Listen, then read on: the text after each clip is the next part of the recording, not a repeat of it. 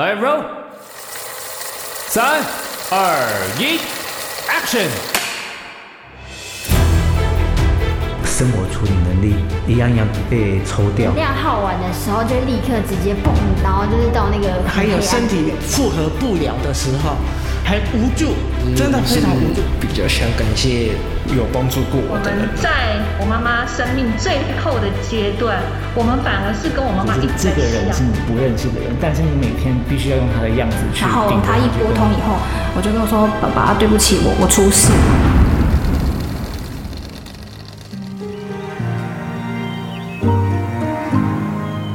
用声音记录爱，再用声音传递爱，记录爱的那一刻。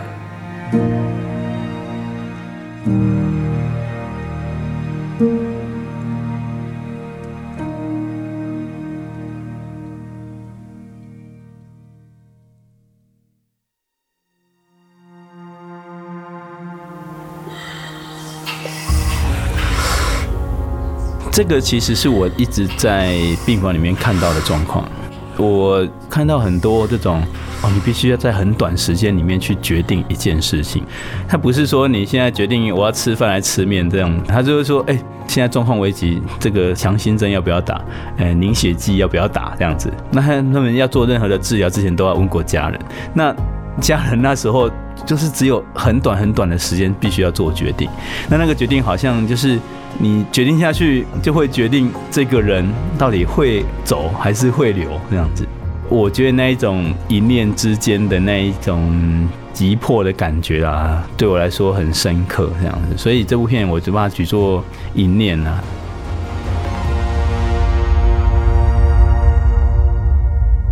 死，一念之间。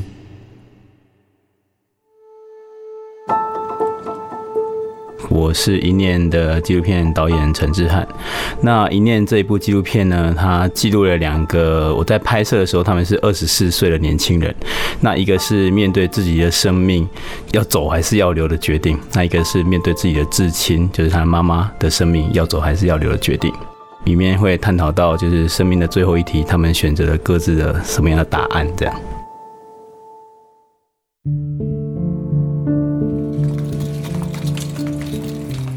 走道中，推车上放置着各种医疗器材。转个弯走进病房，第一个进入听觉的是呼吸器的声音。拉开布帘，躺在病床上用着呼吸器呼吸的是禁欲。你好，上次我在做麻醉前评估的时候是。有一床病人刚好听到你讲话，所以你是我碰到第一个会这样讲话的。我上次我也先请你在靠这个荧幕嘛，哈，这个这个你自己可以超过这个荧幕，你透过 Google 查过我这上面以前又发表了一些文章，对不对？我很好。对啊。其实以前我常常想一件事情，就是说，在这呼吸照护病房里面靠着呼吸器，到底是？清楚的人比较可怜，还是不清楚的人比较可怜？你认为呢？我冇想过。哈？我觉得是清楚的吧。清楚的人反而更可怜，因为他又没办法像我这样表达。对。他自己想要的。你不会寄望说有一天会有奇迹出现，会让你好起来，或这样子？会期待啊，可是期望不高了。如果真的可以选，我还是想，就走了算了。起码都在家里了。嗯。然后扣扣呼吸器呀。嗯。帮我爬，我到底有什么意义？可是你还年轻哎，你才二十四岁。就是年轻呢，所以不甘愿啊。我不想，我我不想要当成为家里的负担。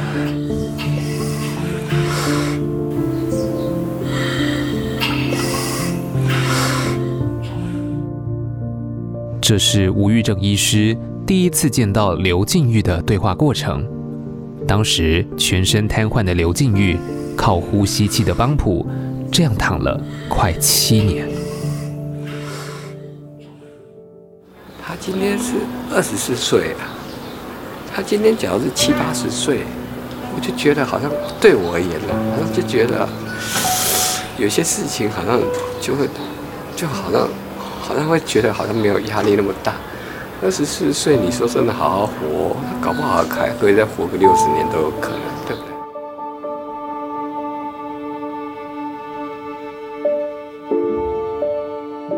我跟他相处的时候，事实上我常常觉得，就是说他很挣扎啦，他不喜欢自己这样的状态，可是他本身又非常非常的清楚，也可以跟你讲话，可是他又不喜欢躺在床上不动。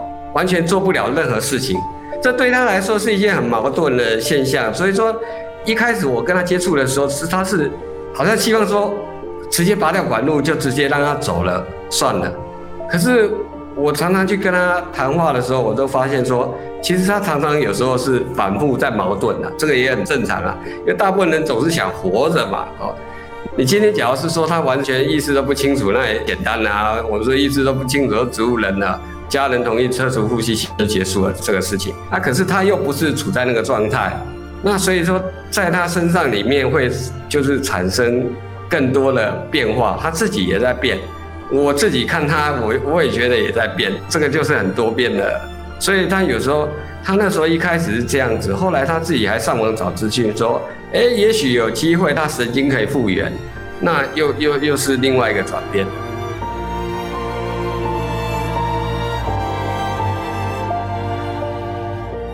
看着这位二十四岁的年轻人，吴医师想为他做点什么。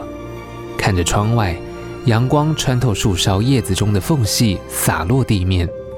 吴医师决定要常常带着禁欲出去走走，当然，必须得整张床一起推出去。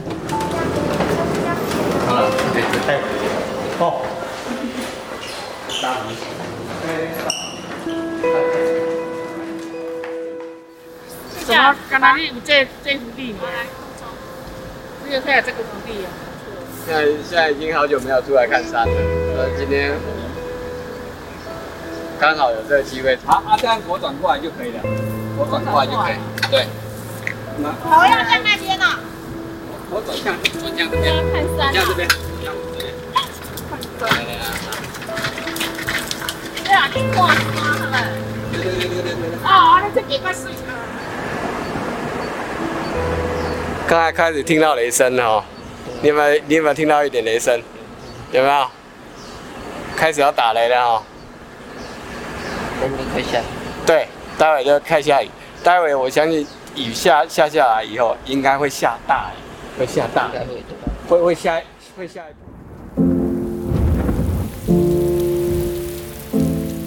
第一次带金玉出门，虽然遇到午后雷阵雨。但这已经是这近七年来最大的突破。不过，对静玉来说，这距离他的期待还非常非常远。上次只能把你推到外面的小阳台去而已，哦，因为毕竟还是受到这个呼吸器的限制。那接下来，我希望说能把你出去远一点，到下面下面走一走，晃一晃。好不好？能走多远算多远。当然我知道你的期望更高了，是吧？对。你好了，我你你你你希望你你直接跟我讲，你你希望的期望是这样？嗯，希望当然不是就被推着轮椅回家，是自己可以走的回家。对，但至少自己推着。回家上，自己推着轮椅回家。对对对，OK。我不想要靠别人，可以靠自己吃饭。对对对，靠自己挣。对，可以这，反正总而言之可以靠自己过活就对了。对对对对，不需要靠妈妈每天晚上来喂饭这样子。对，也不用靠。哦。对。他在达成这个期望之前，我不想要回家。假假设有一个实验。真的有一个动物实验，这种神经学的实验，当然它不一定会成功。只要真的要做人体实验，可是当然也有可能会失败。你要试吗？是，当然，当然要试。可是当然，这个实验通常这种实验通常会跟你讲说有风险，可能你会面临死亡或怎样子。我知道，我知道。那你还要试吗？还是会，还是要试。你还是要试？还是要试，当然要试。可是你要知道，假设失败的话，就可能有可能是死亡哦。死亡我知道啊。知道。我知道。你还是要试？当然一定要试。因为我等待的就是这个这个机会嘛。对啊，啊最差就还是原本这样，反正就是死亡这样而已啊。其实对我来讲，躺在这里跟死亡已经没什么差别。也许我只是偶尔能带着给他一个短暂的快乐而已，那不足以弥补他要长时间承受这些痛苦。我跟他许诺了。等到那个法律正式病人自主权利法可以可以的话，他决定做主怎样子，我们就照他的意愿。假设他不幸真的那时候他选择自然走了，二十年以后这个技术有突破，他事实上是可以接起来活，这这会好了。那你说，到底那时候我让他走是做错了吗？吴医师想要为这个境遇做很多事情，但是以我一个在旁边观看的角度，我其实我会有点看不下去，因为我会觉得，其实做这些事情对金鱼来说并没有任何帮助。这样对，所以我那时候就提起勇气。其实我不太会去干涉，呃，我被摄者他们在做的事情了。但是我想说，我也不是去干涉，我就问他一个问题好了。那你觉得你做这些事情对金鱼的改变是什么？这样？那他想了想，哈，他就觉得其实好像也没什么改变。他只是可能我来跟他讲话啊，或是我带他外出啊，那一两个小时，可能他觉得很开心，还是怎么样？对。但是接下来他可能一个礼拜其他六天，他一样是躺在那边。对。那能不能治好他，他完全是没有把握的。那与其你又让他好像恢复一点希望，然后你就让他。接下来可能这呃六天，然后每天都在等待这个希望，其实对他来说是很残忍的。所以无疑是最后就决定说，那他就不要再带境遇去做这些事情了，对，就随意发展这样子，对。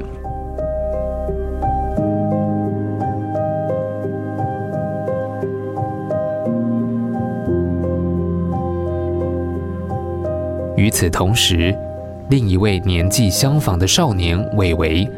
正在面对母亲生死的抉择。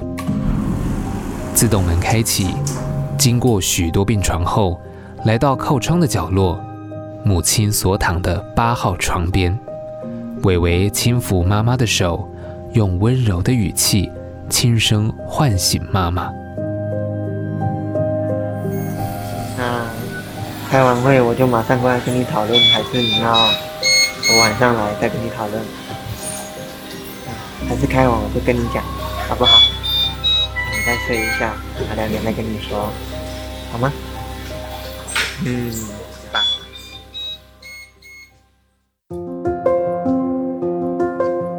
安抚妈妈的情绪之后，伟伟要面对的是从医生口中说出的残酷现实。那妈妈她现在拔管最重要的问题可能会发生在什么样的状况？所以说，其实会去影响到他拔管最重要的条件，就是也是在跟他脑部的受伤的关系。因为这样他的脑梗在原则上可能会去影响到他呼吸道局部肌肉的控制。我们现在管子是从嘴巴插来这边，所以原则上你痰可以大概抽到这个地方。如果我把管子拔掉的时候，如果他一口痰没有咳到声带上面喉咙这个地方，你是抽不到的。哦，因为声带的关系在这边。嗯。假设一口痰在这边就梗到了，可能就黑掉了，可能就要再紧急插管。或者是呢，在肺部原则上积久了，咳不出来，可能又是肺炎。可是维持现状就是，就如同你看的，这个管子很脏，它大概百分之三十的机会可能会再次发生感染肺炎。所以应该是说，你自己对这方面的考虑到什么样的程度？这样子，给他给他一两个礼拜的时间吧。给他一两个礼拜的时间，对。然后，因为我有跟他说了，那他。他说他会决定要切或不切，他会决定要切或不切。对，那我也有跟他说，如果你切了，你可能要面临什么问题，跟你不切可能会怎么样？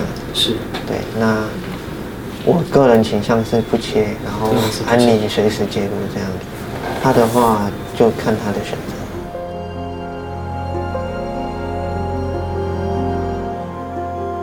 与医生讨论完之后，伟伟得独自回到病床前，和妈妈说明一切。那气切以后是在喉咙这边，喉咙这边开一个小管子放进去嘛，那就类似这样子。你现在是这样子，这边，这边现在这样子，然后气切完以后是这样子。那这样子是可以预防说你咳痰咳不出来，那或者是比较不会去噎到，吃东西比较不会去噎到的这些状况发生。哦，那我想你比较在乎的是后续照护嘛。那他们是跟我说，以我的状况不适合放在家里养，不适合让你在家里养病，因为他说我就一个人，对，他说我就一个人，那就算是请一个外劳照顾你，可能也不够，因为一个人没办法二十四个小时照顾你。他说一定要有人可以跟那个外劳轮班，那他说以我的状况，我就一个人。基本上站在放，把你带回家休养是，不哭好不好？不哭，嗯，你不哭，嗯，不哭了，好不好？不哭，你是爱哭鬼对不对？嗯，嗯，不哭了。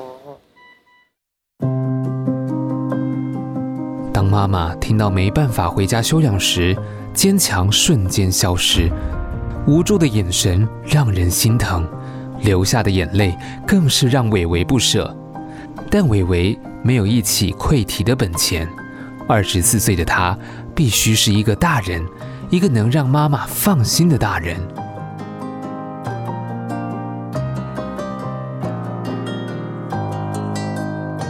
其实一念这部片呢、我在拍的过程中，我有一度是没办法拍下去的，因为我一直觉得我拍这些病患给我好像没有带来任何的希望，这样。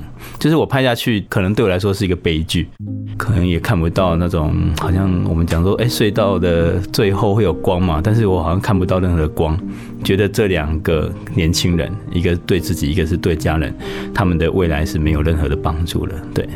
我一直希望我的作品是让观众看完之后，甚至我拍的对象，他们在经历我的拍摄之后，他们在他们生命有一些改变。但是后来我有一种有有点拍不太下去的感觉。那我看着他照顾妈妈，其实他的时间越来越少，甚至没办法工作，然后他睡眠也不太好，一直照顾了妈妈这样子。最后他还是想办法出去工作，然后找人家回来照顾妈妈等等的。其实这些都很折磨他一个人。然后他还是一个二十四岁，对，大概二十五岁的年轻人。然后他必须面对一个家里这样子庞大的这种责任的时候，最后当。呃，我拍到他妈妈离开的那一刻，诶，我看到伟伟的时候，我看到他的状态其实是变得更好的。刚好，我觉得这部片我很想表达一件事情，就是说，有时候我们一直觉得说，诶，活下来是好的，离开这个人世间是不好的，这个价值观其实一直都在我们脑海里面根深蒂固的存在着。但是我在拍这部片的时候，我发现其实不是这样子而已，就是。有时候这个人走了是对大家都好，有时候这个人留下来是对大家都好。其实应该是去很很通盘的去看整个，可能他的交友状态，他跟家人相处的状况，以及他目前呃他可能对未来的期许等等，这些都要一起考虑进去。很多观众其实看完之后，他们会以为会觉得说啊，其实我是很反对。无效医疗的，但其实并不是如此。我其实是要，呃，每一个观众看完之后，他可以自己去做选择。你要怎样的选择？那甚至你站在你的家人，就是可能躺在病床上的病患。去思考他要什么样的选择，对，所以我觉得每一个人生命其实你都可以去下很多的决定。这个决定就是，呃，你也不要想说我下这个决定之后，我之后后悔了，我能不能再下另外一个决定都可以。对，这样就是你自己很诚实的去面对这个决定之后会带来的所有的影响。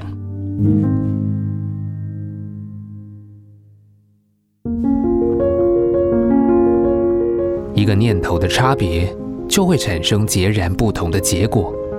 而这结果并没有好坏之分，只不过是承载的重量不同而已。面对生命，你又会如何选择呢？